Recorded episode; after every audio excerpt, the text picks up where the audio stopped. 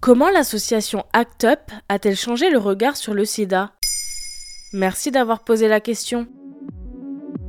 Dans une scène marquante du film 120 battements par minute de Robin Campillo, des militants aspergent de faux sang les bureaux d'un laboratoire de recherche scientifique avant d'être emmenés par la police. Cette action, comme d'autres représentées dans le film lauréat du Grand Prix à Cannes en 2017, a véritablement été menée par l'association ACT UP à l'occasion du 1er décembre pour la journée mondiale de lutte contre le sida. Maintenant, vous savez, revient sur l'histoire des militants qui ont changé le regard du monde sur le VIH. Elle est apparue quand cette association? ACT UP commence à faire du bruit à New York en 1987, quatre ans après la découverte du virus du sida. Sa branche française naît en 1989. C'est un groupe très organisé qui se réunit plusieurs fois par semaine pour débattre des actions à mener. Les militants réclament entre autres plus de prévention et de communication de la part de l'État, un meilleur accès aux soins, la transparence des laboratoires pharmaceutiques et aussi la fin de l'expulsion des malades sans papier. Et quelles étaient leurs actions justement? Pour capter l'attention des médias, l'association mène des actions chocs, mêlant art, code esthétique clair et imagerie funèbre.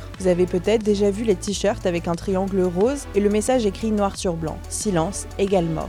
Ils défilent dans les rues avec des cercueils, colorent des fontaines de rouge, mais leur action de prédilection est le die-in, une déclinaison du sit-in où les militants s'allongent dans la rue pour imiter les morts du sida. Dans les années 90, ces morts sont trois par jour à Paris.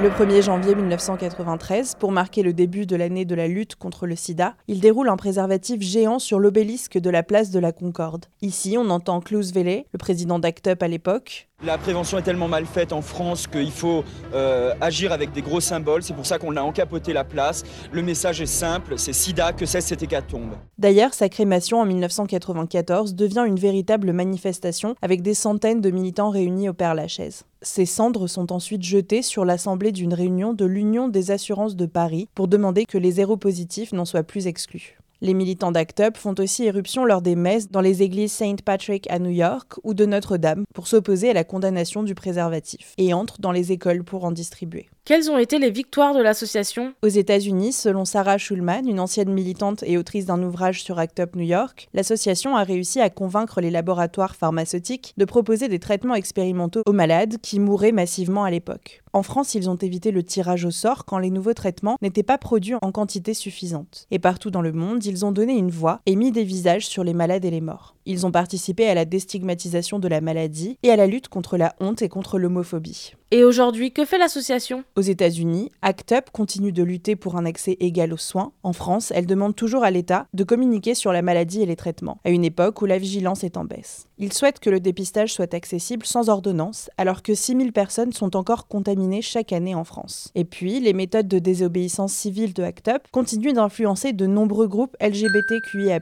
et écologistes, comme Extinction Rébellion, qui fait régulièrement des die voilà comment l'association ACT UP a changé le regard sur le sida.